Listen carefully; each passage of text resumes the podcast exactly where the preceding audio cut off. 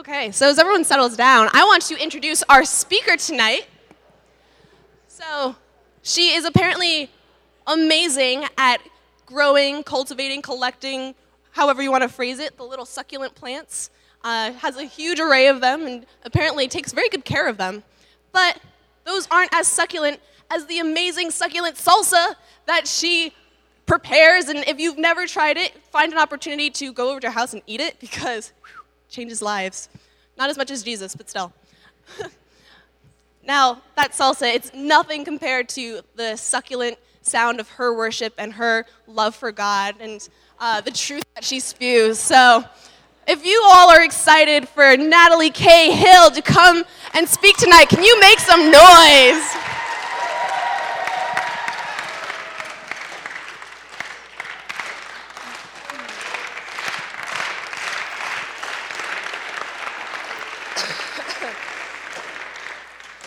Man, that is high. Every time, I fall for it every time. Anyway, yeah, Rachel, thank you. That is high praise. Um, what you didn't know, Ray, is that I killed two succulents just this week. Um, one of them was Brittany's. I'm sorry, it's dead. Um, I am really excited to be speaking tonight in our semester long series on the book of James as we talk about faith and works and how they interact. I'm also super excited to be speaking in front of all of our guests um, and all these people who are back here. Um, Blaine was so gracious and kind in switching weeks with me. I came down with the fall retreat plague, as most of us have. Um, and so he switched weeks with me, which was awesome. I was super grateful for until I realized the implications.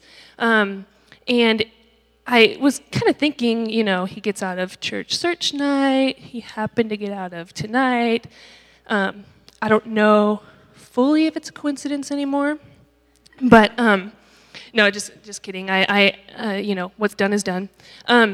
And um, I'm excited to be, to be speaking tonight, and I hope that I can bring um, at least some of the wisdom that Blaine brings every week. Um, I've been really grateful for his leadership and his teaching, so I hope you guys are too. Um, I guess it's just me, so Blaine, I hope you feel affirmed by that. Um, so yeah, I'm excited um, this week to be talking about James 3. So if you want to flip over to your Bi- in your Bibles to James chapter 3, if you have your Bibles or an app on your phone, you can also follow along on the screen. It will be up there.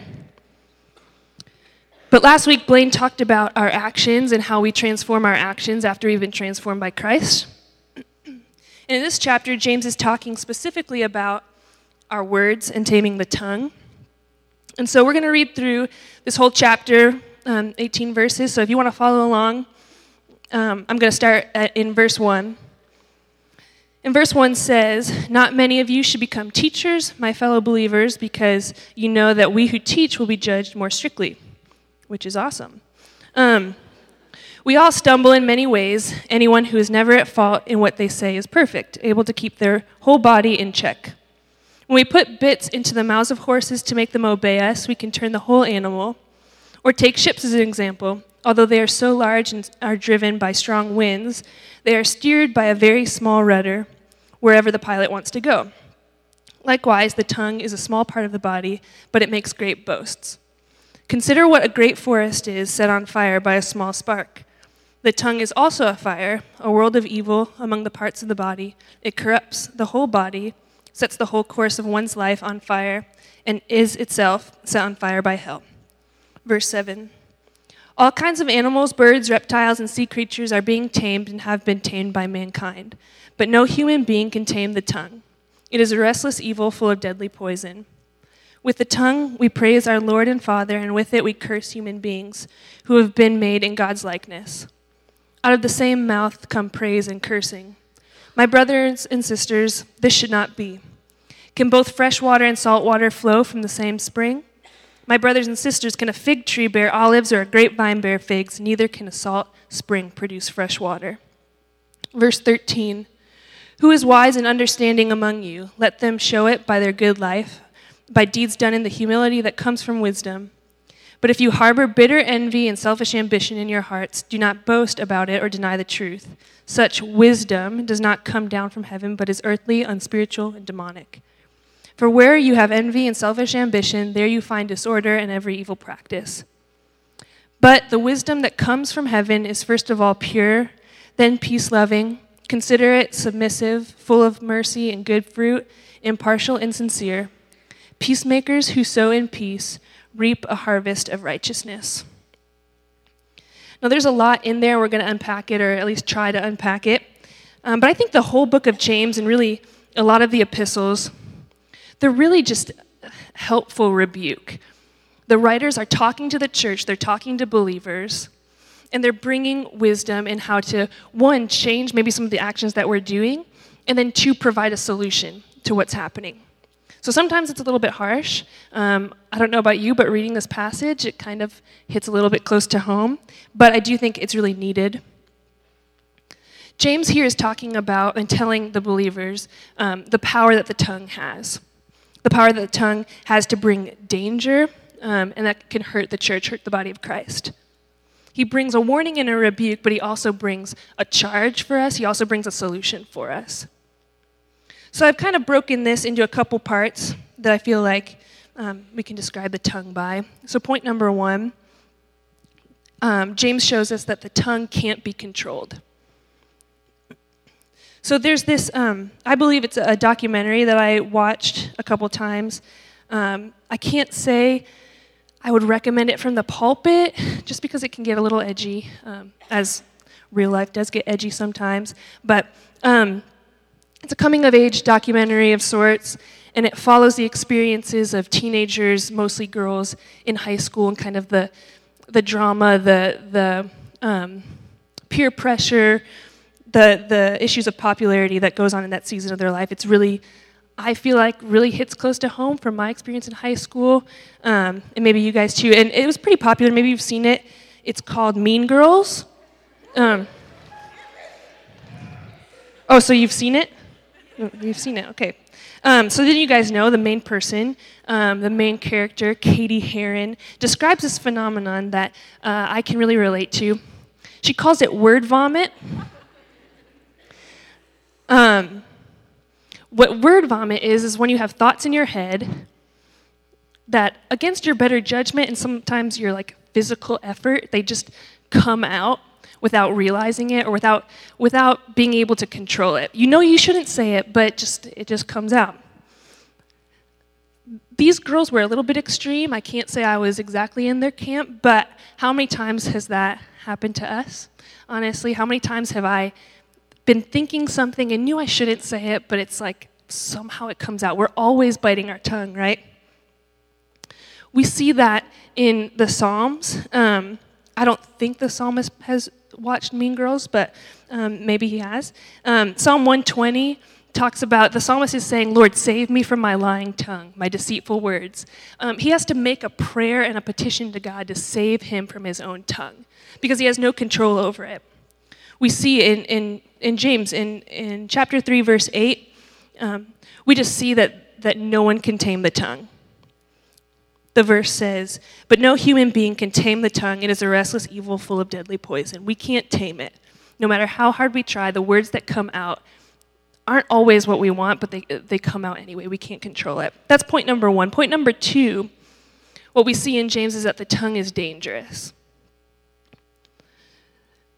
Verse 8 says that it's a restless evil full of deadly poison. We see danger coming out of the words that we speak and the things that we say gossip, quarreling, unrest. Our tongue has the power to hurt. It's a deadly poison, and it can hurt ourselves, the rest of, of the body of believers. Um, it's a deadly poison. Words, they, they hurt, they sting, they stay with us for a long time. And I'm sure you've experienced that both on the receiving side and I know for myself on the giving side when I a, a couple years back, I was about five. Um, I um, I was over at my cousin's house, and my cousin is nine years older than me, and so she was like going her, through her own dramatic Mean Girls phase, and she was fighting with her mom. I remember, and I was sitting on the couch, and I don't know what she was upset about, but she yelled out, everybody hates me. And I was like, obviously that's not true. And so I said, oh, but no, I don't hate you. And I sincerely, I mean, I wanted her to know it's not everybody. I, I don't hate you. Um, to which I remember it so clearly. She turned around and she said, Shut up, Natalie. Don't tell my mom I said shut up. Um, and I just remember the pain that it, in that moment, it hurt so bad. It sounds like a silly story, but I harbored those feelings for longer than I probably should have. Um, we did kind of come to terms with it. I did confess to her about that about a year ago. Um, uh, this sounds like a testimony, but it's not. It's real. Um, we had a conversation. She was like, "Yeah, I don't remember that." I was like, "Well, I do." Um, that's okay. We're super close now, and um, yeah, I don't hold that anymore against her. All that to say, as silly as it was to hold it for as long, they, those words hurt. They had the power to hurt me, and they did. Um, and there are way more times where um, we're not being sarcastic, when we're being true, um, and we can be hurtful. We also see in this chapter in verse 6 that our tongue can, can, can affect our whole body. Verse 6 says that it corrupts the whole body, sets the whole course of one's life on fire, and itself set on fire by hell. So not only is it dangerous, but it affects the rest of our body. I think that this affects us personally, my own body, but also in 1 Corinthians, Paul is talking to the church and he refers to the church, the body of believers, as a body, that we are all different members of the body who perform different functions, but that all work together as one body, right? So, just as my words affect my body, they affect the body of the believers. They, they affect all of us in this room, all of us in the church. The things I say might affect Josh, who affect the rest of, uh, of all of us here. So that's where we see um, how words can corrupt the body of Christ. We see divisions, we see anger and fighting and gossip. And I'm a, a, a culprit of this just as much as anyone else. This is how we see church splits and people holding grudges against people. And honestly, um, I think some of the most hurt we've probably ever experienced, I know myself included, has come out of the church. It's come from words that people say within the church. And I think that's because the most dangerous part that James is talking about here is that out of the same mouth comes praise and comes cursing. It's not just that we're speaking negatively, but we can speak praise in one second, and in another second, we're cursing. That's where the most corruption, the most sin, the most hypocrisy happens in the church, and that's why we're hurt by each other so often. And, I, and, we see in Scripture that the devil works within the church a lot of times to bring the corruption, to bring the division. Which brings me um, to my, my third point, which is that the tongue is a reflection of our hearts. In Matthew 12, verse 34, Jesus is talking to the Pharisees, and he just says that the mouth speaks what the heart is full of. I think James is, is talking about a deeper issue than just maybe the words that we're saying. It goes beyond just what we're saying and into a, a heart issue which brings up this issue of praising and cursing in the same breath. I think what he's getting at is an issue of integrity, it's an issue of authenticity.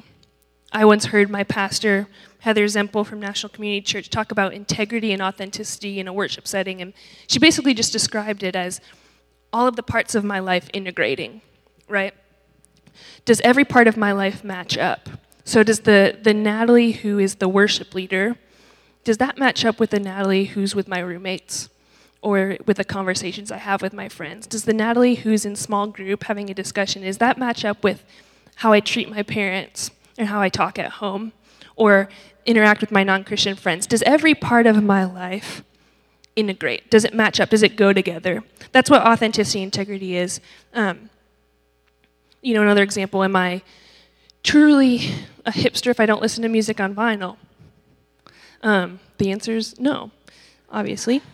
Um, James is saying that a saltwater spring can't produce fresh water, or vice versa.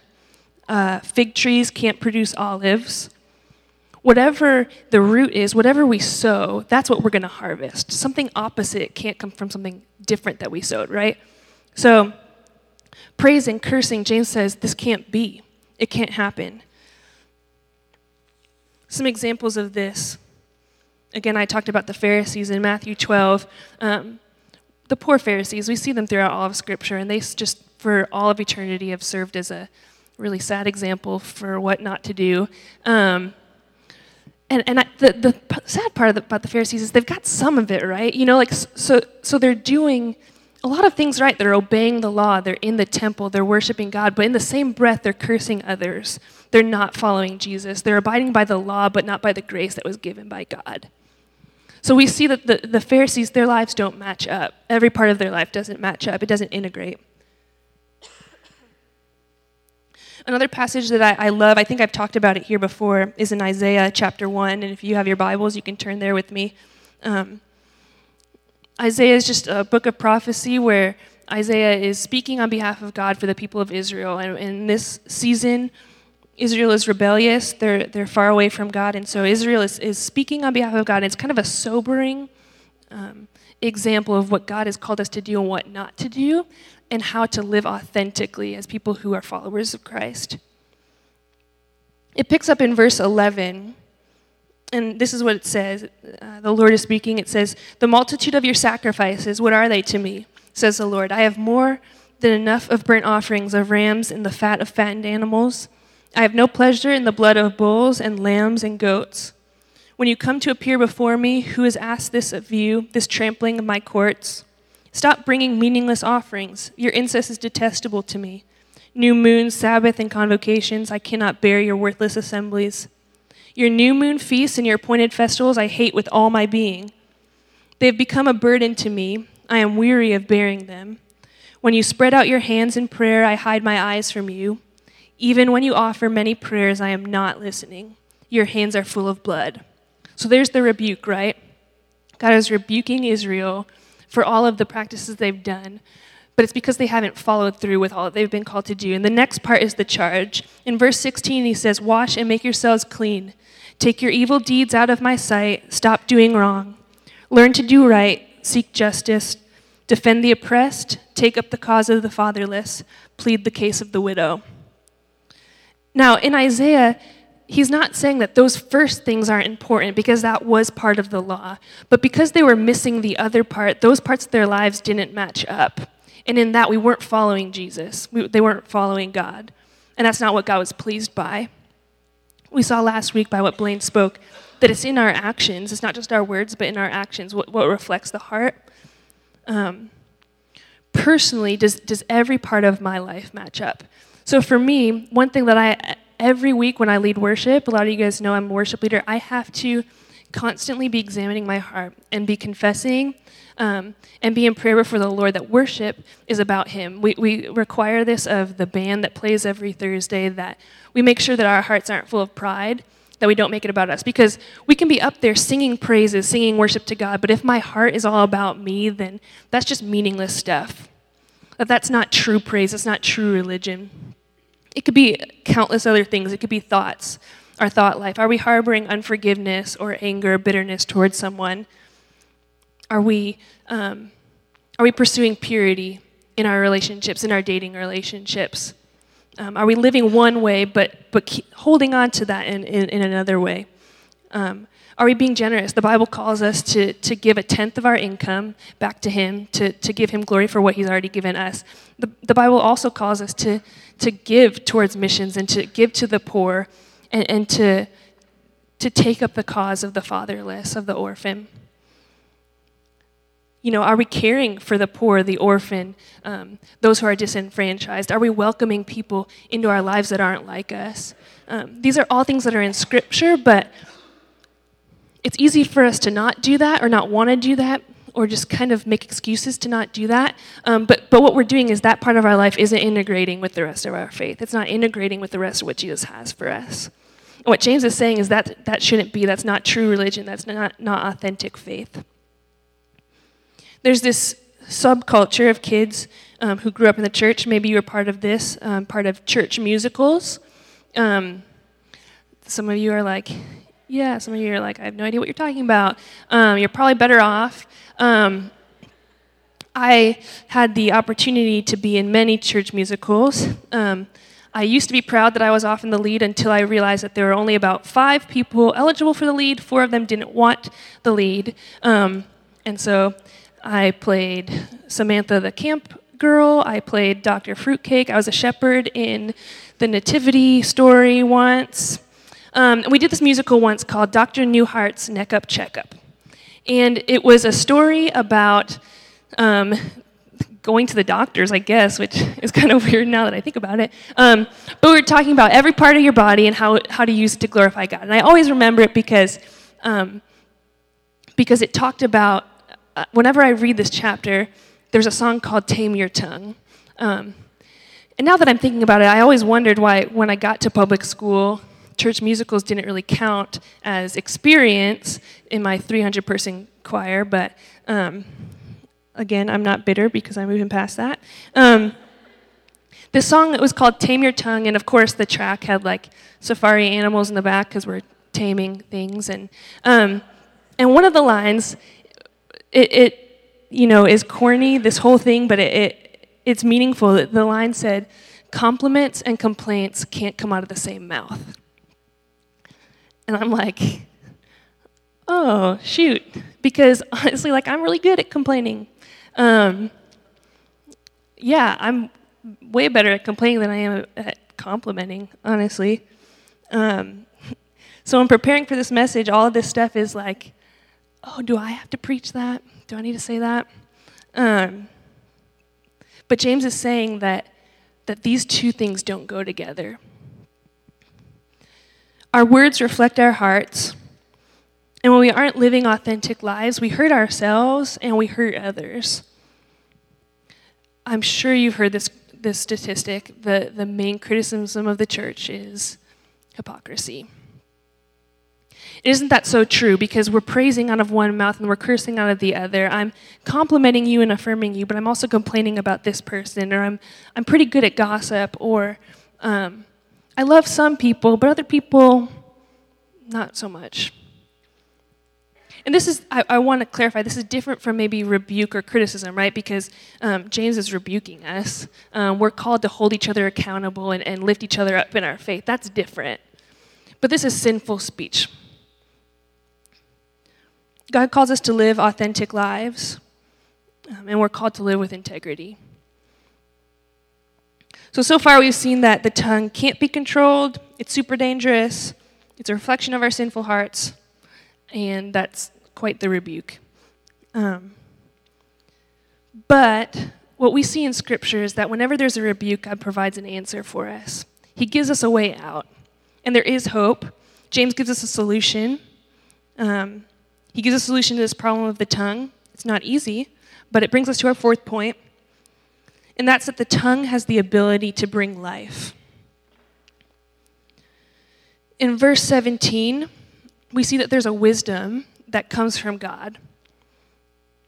It says, But the wisdom that comes from heaven is first of all pure, then peace loving, considerate, submissive, full of mercy and good fruit, impartial and sincere. There's this, this, this wisdom that is of God and has good fruit. So we've all been hurt by people's words, right? But we've also been blessed by people's words. I know I have. That's why we create this culture we hope to in Chi Alpha of affirmation, of calling out the best in people and saying, hey, I see this in you and I want to affirm that. It's why we tell people we love them. It's why we don't just keep it in, but people need to hear that they're loved. Um, studies show that, that the most pleasant word for a person is their name. So if you say my name, there, it's something so pleasant to me. If you say Natalie, it's so pleasant in my ear. Um, words have a power to bring healing and restoration. Um, yes, they can hurt, but they also can bring life. And there's this wisdom that comes from God, it comes from heaven, that if we speak out of that, we see life in ourselves and in others. Um, but then James talks about this other wisdom, this wisdom that's of ourselves, um, that, that it's not of God, it, it's more out of our own pride.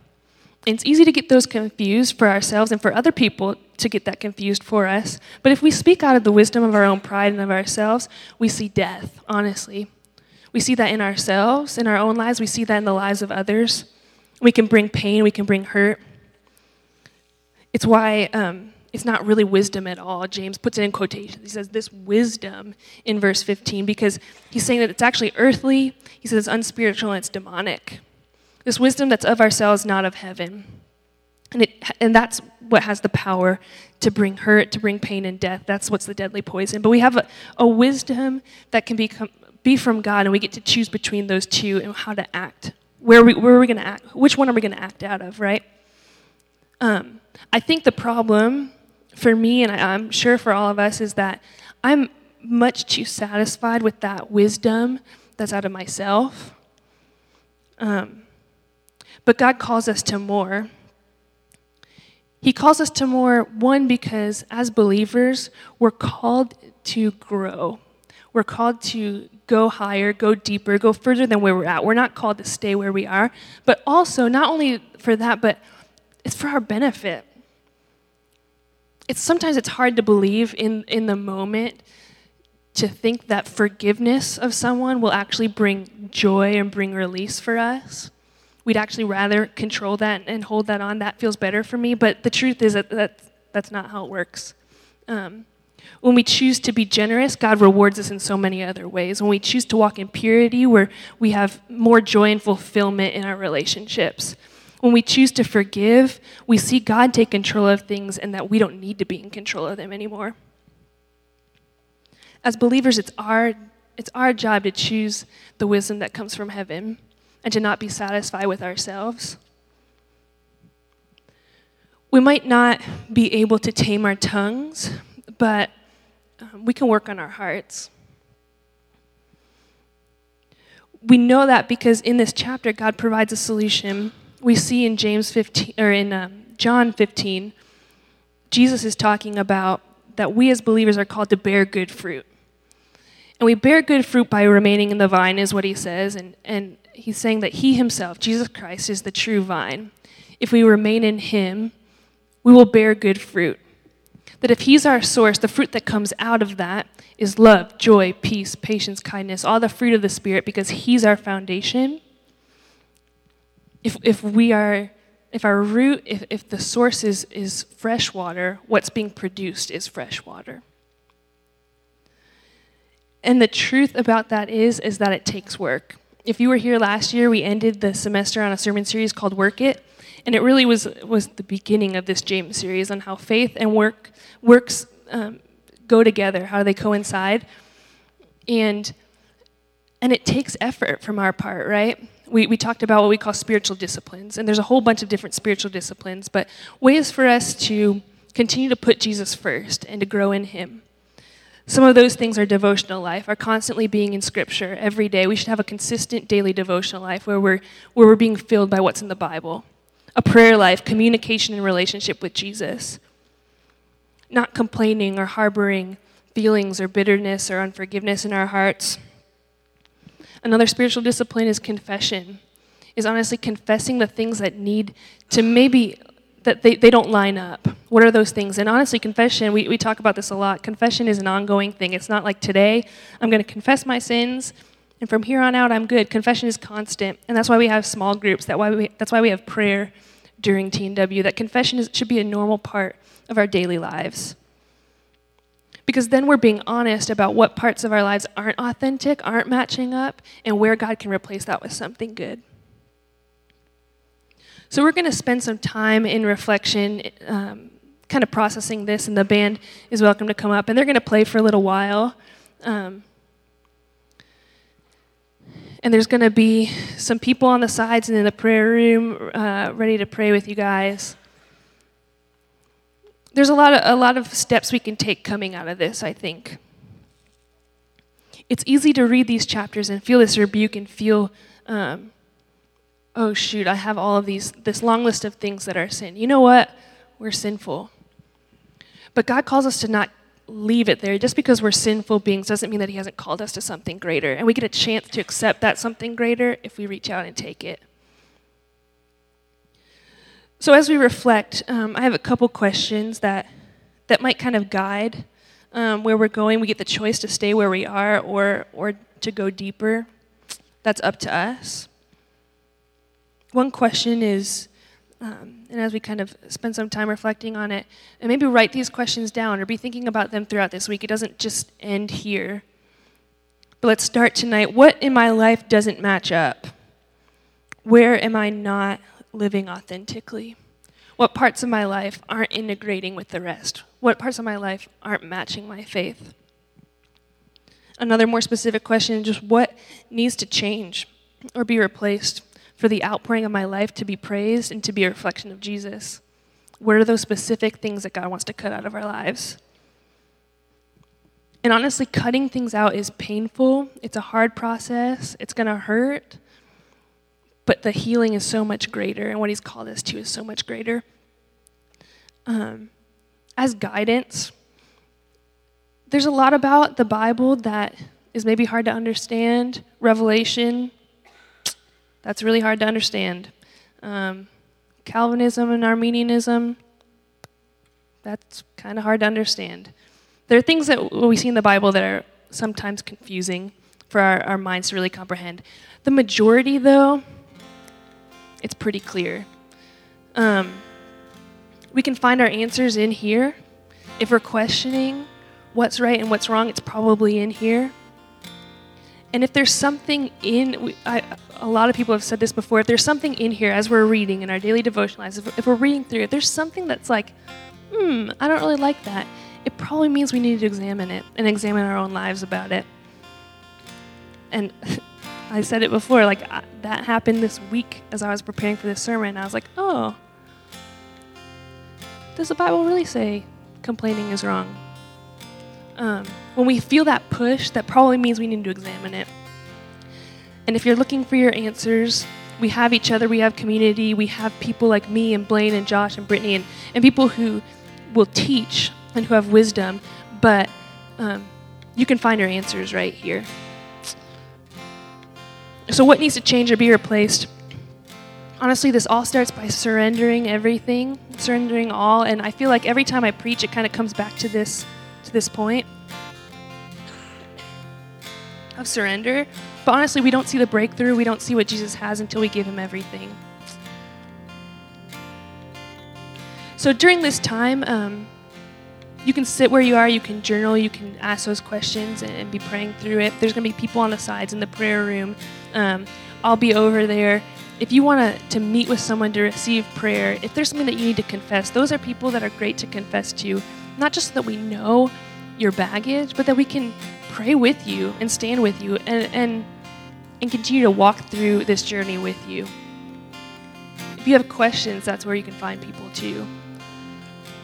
There's also, we, we talk about it every week, but there's this altar space, and there's nothing, you know, overly spiritual about this extra carpet compared to this. It's exactly the same, but there's something about an altar where we can come up and lay something at the feet of Jesus, leave it there for Him, and walk away. There's something about giving up control by laying it at the altar, laying it at His feet, and saying, God, I give this to you. And there's something important about kneeling in front of Jesus, knowing that He is the authority, that He's greater than us, he knows way more than I know. And that I might be confused about this thing. I kind of want to hold on to this and I feel like it's good for me.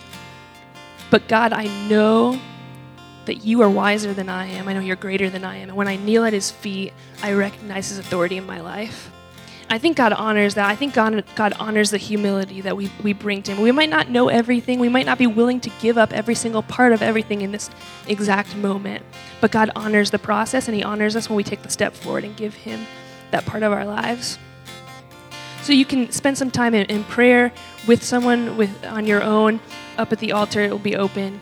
Um, and then we'll respond also with, with a song of surrender, of just lifting our, our lives up to God and saying, God, this is yours. But I just hope that with, with every TNW, every small group, that we just don't let ourselves leave unchanged. We get a chance to be closer to Jesus every day we get a chance to grow in Him, we get a chance to know Him more. And I just don't want us to take advantage of these moments. And this doesn't just end here, this is a continual process, right? So as we go out the doors, like after we pray or after we, we sing this song, like we go out and we see Jesus move continually in our lives. It doesn't just stop here, it just happened on a Thursday night. Um, God wants to keep this process going. So I encourage you throughout this week to continue processing what God's doing here. But as we create this space, this moment to worship, to pray, to confess, and to recognize God's authority in our lives, um, when we, we, we lay down those things that might be um, not matching up with who God is in our lives, what are the things that are keeping us from living authentically with Jesus? And not to, to just wallow in that, but then um, to, to go further, to give that up and let, and let Jesus have his way. So as we sing, um, let's respond. I'll pray for us. God, we recognize that you um, and your plan is far better and greater than anything that we know. We recognize that we're sinful and that our desires aren't of you, but um, that they feel good, that, that we like them, that it's easy for us to have control. God, I pray that tonight we recognize that your authority and your, um, your love and your grace for us is way greater and it covers all those things that you taking control is way, way better than than anything that we can have planned. God, I pray that you would open our hearts, that you would bring out those things in us that aren't of you, that don't match up, that don't integrate with the rest of our lives. God, would you bring them up not just to, to show us that we're guilty, but God, to call us to something better, to replace it with more of you. God, I just pray that you would be here, that your Holy Spirit would be present.